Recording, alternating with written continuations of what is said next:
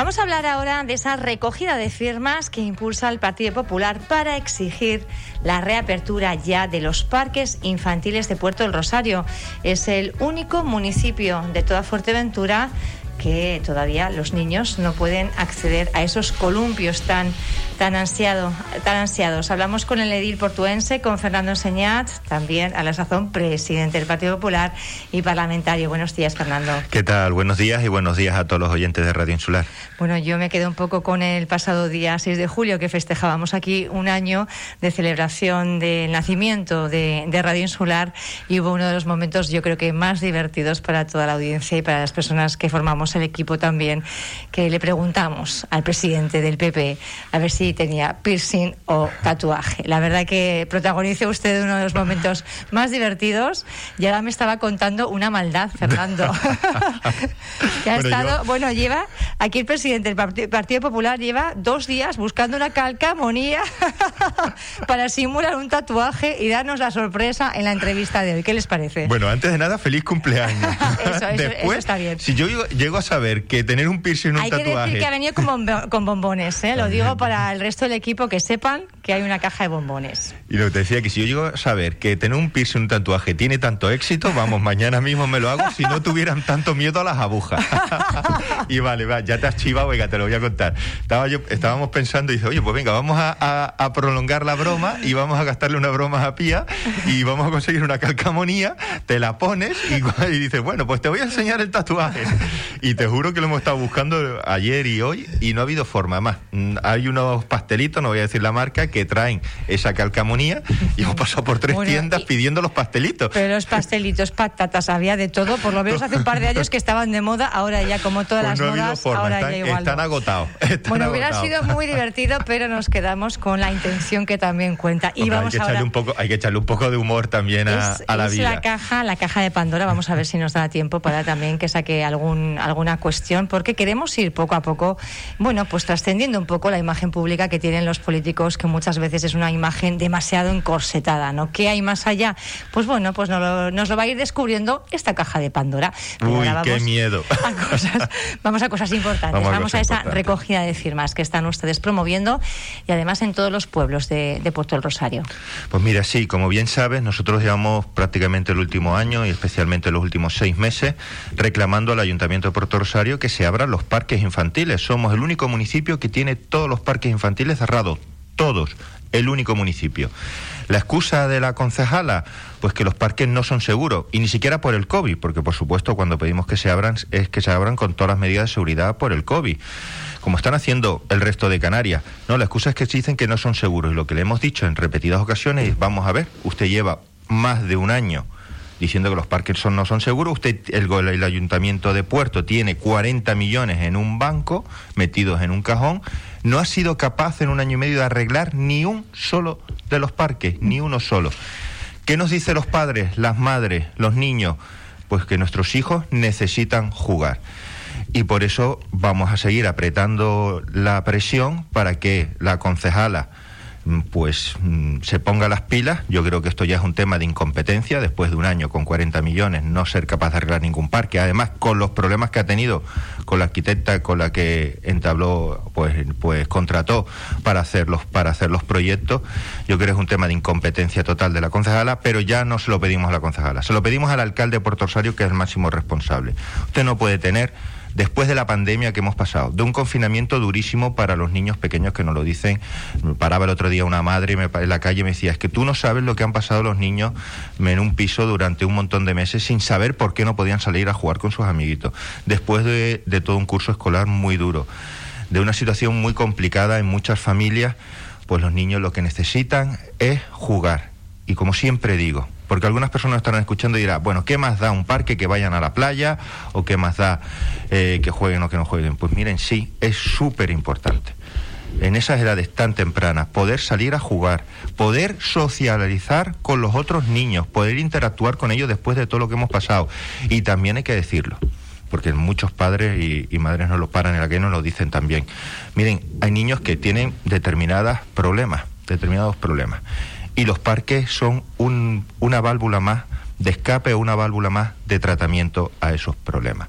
Por lo tanto, volvemos a reclamar desde aquí al Ayuntamiento de Puerto Rosario que se ponga las pilas, que aparten la incompetencia de la concejala y al alcalde que asuma la responsabilidad de ser el alcalde de Puerto Rosario y que abra los parques, porque son necesarios, por supuesto, con todas las medidas de seguridad. Y como no lo hacen, y lo hemos pedido en repetidas ocasiones, pues vamos, lo que estamos haciendo ahora es recoger firmas, porque además no es una cuestión que planteamos nosotros, sino que los padres y las madres que a través de las redes sociales se han puesto en contacto con nosotros a raíz de las denuncias, nos han pedido, vamos a recoger firmas, vamos a, a, que, a hacer otra medida más de presión para que lo abran, y uh-huh. en eso estamos. No he entendido bien, eh, Fernando, cuando ha dicho vamos a apartar eh, la incompetencia de la concejala, eh, ¿a qué se refiere? Pues miren, eh, una concejala que se permite el lujo de tener más de un año todos los parques infantiles cerrados, que según ella, que todavía estamos esperando que nos enseñe un informe técnico que diga que no son seguros, pero según ella no son seguros, vamos a, comp- a comprar pulpo como animal de compañía, que tiene cuarenta millones en el banco y que después de un año y medio no ha sido capaz de abrir ni uno solo, que dice que hace anuncios para el último trimestre del dos mil veintiuno, que algún, para, el, para el año dos mil veintidós. Eso es una falta de respeto a los padres, a las madres y a los niños de este municipio. Y eso se llama incompetencia. Desde luego, si yo fuera alcalde o fuera concejal de Parques y Jardines, no podría tener todos los parques cerrados. Porque si usted me dice que ha arreglado uno, dos, diez, que ha dicho, oye, vamos a planificar Eh, los parques que hay, este año abrimos diez, el año que viene abrimos otros diez, los remodelamos, los adaptamos, pues todavía lo puedo entender, pero es que un año y medio y no hay ni un solo parque abierto, todo cerrado, y es más, no se esperan, según ellos, a que se abran por lo menos hasta finales del dos mil veintiuno, si tenemos suerte, que probablemente se extenderá hasta el dos mil veintidós. Están y las recogiendo Especulaciones peregrinas que da la recogida de firmas. Ellos no sé si tienen ya, bueno, pues una cantidad de, abultada, o todavía siguen. Que, ¿hasta cuándo van a seguir? Lo que estamos haciendo ahora, estamos recogiéndolas por internet, para también mmm, siendo responsables con ahora el incremento de casos COVID que hay, uh-huh. pero sí es verdad que a, a partir de las próximas semanas iremos saliendo a recoger firmas. También es verdad que muchas eh, personas se han puesto en contacto con nosotros para decir dónde pueden firmar ya. Uh-huh. Hemos dado la, di- eh, la dirección de internet, o que pueden pasar por la sede del Partido Popular a firmar. Pero lo importante, más que se recojan quinientas, seiscientas, mil firmas, que también es importante. Que es importante. Lo importante es visualizar que esto no es un problema menor. Porque también te digo, porque hay gente que me dice, pero Fernando, ¿por qué tanto lío por los parques? Y yo, de verdad, esto no es un problema menor. Mira, el otro día en el Parlamento eh, venía un pues un médico de, de salud mental, eh, uno de, la, de las personas que, que más saben de salud mental eh, en Canarias, y ponía sobre la mesa un problema gravísimo que se está produciendo. Y es el, el incremento exponencial de problemas de salud mental que se está produciendo en la población infantil, en los niños y en las niñas de Canarias. ¿A raíz de qué? Pues de todo este confinamiento que hemos tenido, del COVID, no solo del tema de los meses que estuvimos encerrados en casa, sino después de la, de la tensión, del miedo, del contagio, porque ellos lo viven de otra manera. Y ponía sobre la mesa, uno de los mayores problemas que ahora mismo tiene Canarias, que del que nadie habla, es precisamente el incremento exponencial de los problemas de salud mental, en muchos casos depresiones, problemas menores, pero que están ahí, que si no se tratan, no se, a, no se atajan, pueden llegar a ser problemas mayores. Y una de las razones, además yo le planteaba después, le planteaba lo de los parques, y me decía, fundamental. Los parques no solamente son un sitio para que los niños jueguen, es un sitio para que socialicen, igual que los colegios, con sus amiguitos, para que tengan vida, esa vida social de un niño, de un niño pequeño, y también para que las familias y los padres y las madres desahoguen, hablen con otras madres o con otros padres y socialicen. Eso que parece una palabra tan sencilla, uh-huh. es un, de verdad, y sobre todo en estas edades tan tempranas, es fundamental vale. para el desarrollo de, de los niños. Los lo parques. Que sembremos hoy uh-huh. será lo que recojamos mañana. Hablábamos de parques infantiles que no son un problema eh, menor, el que estén cerrados. Y toca también hacer balance del Ecuador de legislatura. Eh, Fernando, un balance que hacía el propio equipo de gobierno de forma satisfactoria, según decían, y dando cuenta además eh, de muchas actuaciones, eh, sobre todo a la hora de impulsar bueno, obras eh, y generar empleo. ¿Ustedes cómo, cuál es la valoración que hacen de estos dos primeros años? Mire, yo creo que el, pues la que puede ver todos los vecinos de Puerto Rosario, un grupo que de gobierno que, que decía que venía a cambiar las cosas y que es más de lo mismo y si no peor. Yo creo que ya todo el mundo en la calle habla de que este probablemente sea el peor, el peor grupo de gobierno de los últimos años que ha tenido Puerto Rosario. Eh, este alcalde y, y sus concejales son un caos, son un circo. Lo hemos dicho muchas veces, el alcalde no lleva el timón del ayuntamiento, los concejales cada uno hace la guerra por su cuenta, cada uno rema, esto es como un barco, cada uno rema para su lado, los pobres trabajadores del ayuntamiento hacen todo lo que pueden para, para achicar agua y para intentar sacar las cosas, y al final este barco que es el Ayuntamiento de Puerto Rosario va a la deriva, y lo peor, quien lo sufre y quien lo padece son los, los vecinos de Puerto Rosario. Miren, servicios sociales, por hacer un repaso, servicios sociales. Usted sabe, aquí hemos estado denunciando el caos de gestión que se está produciendo en servicios sociales. Se ha aumentado un trescientos por ciento la demanda a raíz de la pandemia de familias, de autónomos que necesitan lo básico, que, que acuden a servicios sociales por primera vez para poder comer, y tenemos los mismos trabajadores sociales, es decir, tres y medio, son cinco, uno está de baja, otro está a media jornada y otros tres que teníamos antes de la pandemia, y no dan abasto, y llevan un año y medio a piñón, perdón la expresión, pero, pero si a piñón. Se han incorporado más personal a servicios sociales, auxiliares, auxiliares, por la tarde. auxiliares, eh, auxiliares eh, administrativos, que son muy importantes también, pero aquí el corazón son los trabajadores sociales, sociales que son los que tienen que sacar los expedientes. Incluso el ayuntamiento, usted sabe, que nos ha prohibido, como la, el Partido Popular denuncia lo que está ocurriendo, nos ha prohibido o ha prohibido a los trabajadores, un acto totalitario completamente, hablar con la oposición y con el Partido Popular. Pero mire, servicios sociales es un caos, pero nos vamos al empleo. A mí me resulta muy duro escuchar al concejal de Hacienda sacar pecho porque el municipio de Puerto Rosario tiene un veintiséis por ciento de paro, veintiséis por ciento de paro. Pero saca pecho porque es que la isla de enfrente tiene un veintiséis y medio, por lo tanto él está mejor. Digo, pero mire, usted no se da cuenta que detrás de ese veintiséis por ciento de paro hay el drama de cientos de familias de Puerto Rosario que hasta el otro día estaban trabajando y que han perdido su puesto de trabajo, que tienen que incluso acudir a servicios sociales. Hay el drama de cientos de autónomos que han tenido que cerrar sus negocios sin ayudas del ayuntamiento. El otro día me decía la presidenta de la Asociación de Comerciantes que solo en su asociación han cerrado cincuenta negocios en el, en los últimos, en el último año.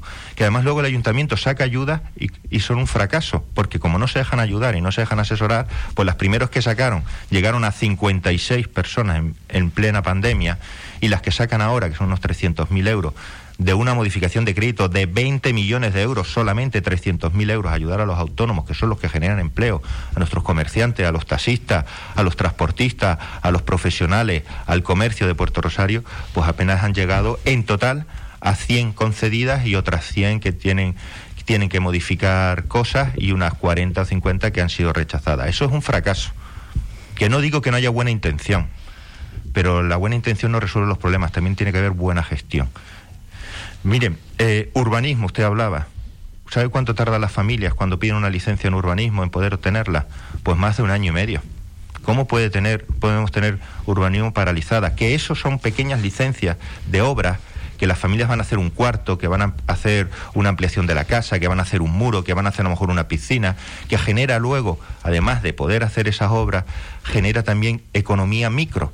Esa empresa constructora pequeña que va a tener trabajo, ese dinero que se pone en la calle, que se compra materiales, que se mueve la economía de Puerto Rosario. ¿De qué sirve que bajes el impuesto, como hemos pedido al particular, que lo han hecho, uh-huh. el impuesto de la construcción, si luego tienes las licencias bloqueadas en la oficina técnica?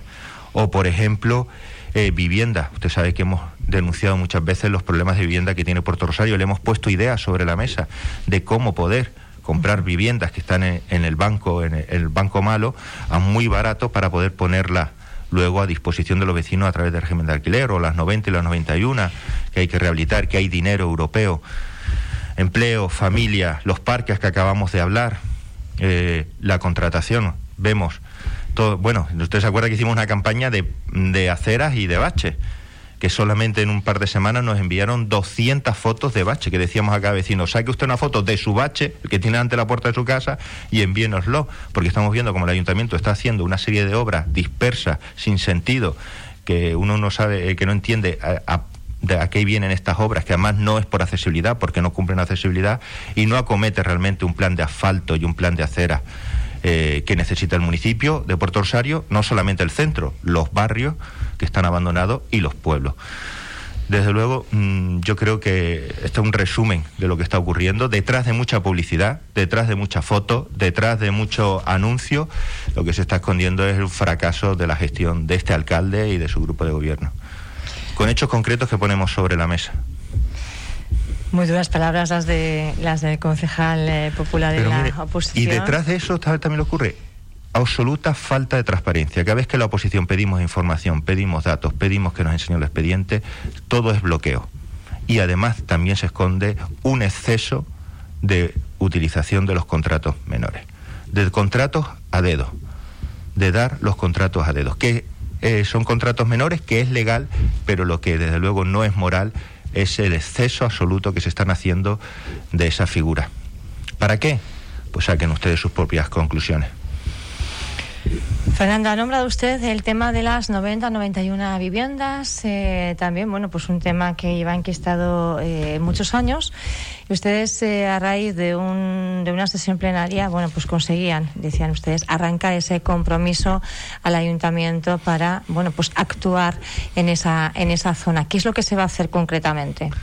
Mire, lo que le hemos dicho al ayuntamiento es, mmm, el Gobierno de Canarias tiene en marcha el plan de vivienda. Ese plan de viviendas son unas seis mil actuaciones entre compra, alquileres, rehabilitación de viviendas y en torno a seiscientos millones de euros. Aprovechémonos de eso, present- presentemos suelo, presentemos actuaciones de rehabilitación, presentemos actuaciones para la compra y puesta rápidamente en alquiler de viviendas. Y este ayuntamiento, pues, o no quiere, o no puede, o no sabe ponerse las pilas y aprovechar esos recursos que existen en el Gobierno de Canarias, que otros ayuntamientos lo están haciendo, para nosotros solucionar el problema de vivienda que tenemos en Puerto del Rosario, donde recuerdo que en los últimos diez años no se construye una vivienda social. Y dentro de esa rama de dinero que hay está el tema de la rehabilitación, donde se pueden presentar tanto promociones públicas como promociones privadas como promociones mixtas. Y lo que nosotros le decimos es, tenemos las noventa, tenemos las noventa y uno, y ojo, yo sé que hay mucha gente que nos está escuchando ahora que ya me lo han dicho y dice, Fernando, no solamente las noventa y las noventa y uno, y yo, por supuesto que no, claro que está las casas, claro que está la, eh, la, el, el Charco, claro que está la Florida, claro que hay muchas viviendas que están en mal estado y, y complejos y urbanizaciones que están en mal estado, pero por alguna tenemos que empezar. Y hemos empezado por las noventa y por las noventa y uno. Unas noventa donde hicieron una rehabilitación que ha sido un fracaso, donde desde el día siguiente se sabía que eso no cumple la normativa y además tenía defectos importantes esas obras, y unas noventa y uno que tienen serios problemas con los pilares y que están esperando desde hace mucho tiempo. Lo que decimos es, tenemos el instrumento, que es el Plan de Vivienda de Canarias, tenemos el dinero que pone el Gobierno de Canarias, oye, pongamos el trabajo, pongámonos a trabajar, aprovechemos esa herramienta y re- intentemos resolver en la medida que se pueda el problema de vivienda de Puerto Rosario.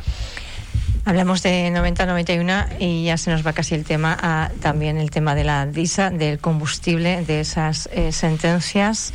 Aquí no han hablado ustedes mucho desde la oposición. Mire, nosotros llevamos hablando desde la legislatura pasada y hemos dicho, y focalizando el problema que había y poniendo una solución. La solución que propuso el Partido Popular, tanto en la legislatura pasada como la que hemos puesto esta, en esta legislatura, nos han dicho que no, que es que el ayuntamiento tenía una solución que era mucho mejor. Al final, al cabo de dos años de legislatura, que ya llevan dos años gobernando, hemos visto que esa solución pues no ha funcionado, no es la correcta. Y lo que le decimos al alcalde es, siéntese usted con los vecinos, siéntese usted con la oposición, a la que nos tiene apartado de todo. Sentémonos con DISA y el Ayuntamiento de Puerto Rosario y encontremos una solución. Nosotros hemos puesto soluciones sobre la mesa, que nos las han rechazado, que nos las han apartado.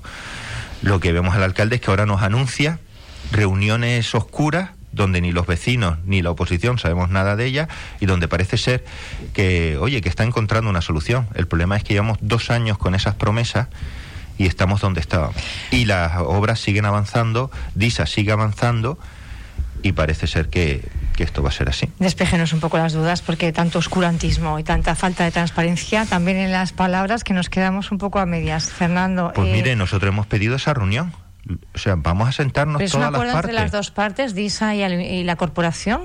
Pues mire, mmm, el problema es ese, que no lo sabemos, que solo sabemos lo que anuncia el alcalde, que se está caminando en un acuerdo, pero no sabemos ni en qué acuerdo, ni cómo es el acuerdo, ni en qué se está acordando, ni por supuesto yo espero que no sea sacar el problema de un barrio para trasladarlo a otro barrio como es el Charco. Es, el problema es ese, por eso digo oscurantismo, porque ni los vecinos nos decían el otro día que sabían nada, ni nosotros en este caso tampoco sabemos nada de esas reuniones. Por eso le decimos, vamos a ver, busquemos, le tendemos la mano al grupo de gobierno, busquemos una solución entre todos, sentemos todas las partes en una mesa y entre todos intentemos encontrar con los técnicos, porque al final en estos temas también tienen que hablar los técnicos, no los políticos. Y los técnicos de los vecinos, los de la oposición y los del grupo de gobierno y los de DISA, que encuentren una solución para este problema. Pero eh. todo esto no se olvide que viene a raíz también de otro tema fundamental, que es más amplio, que también hemos denunciado muchas veces, y es que ni Puerto Rosario tiene unas directrices, una, una ordenanza energética para saber cómo es la ener- cómo queremos que la parte de Puerto Rosario energética, por dónde va, por dónde no va. Ni siquiera se está cumpliendo una moción que, y una ordenanza que hay de soterrar los cables eléctricos.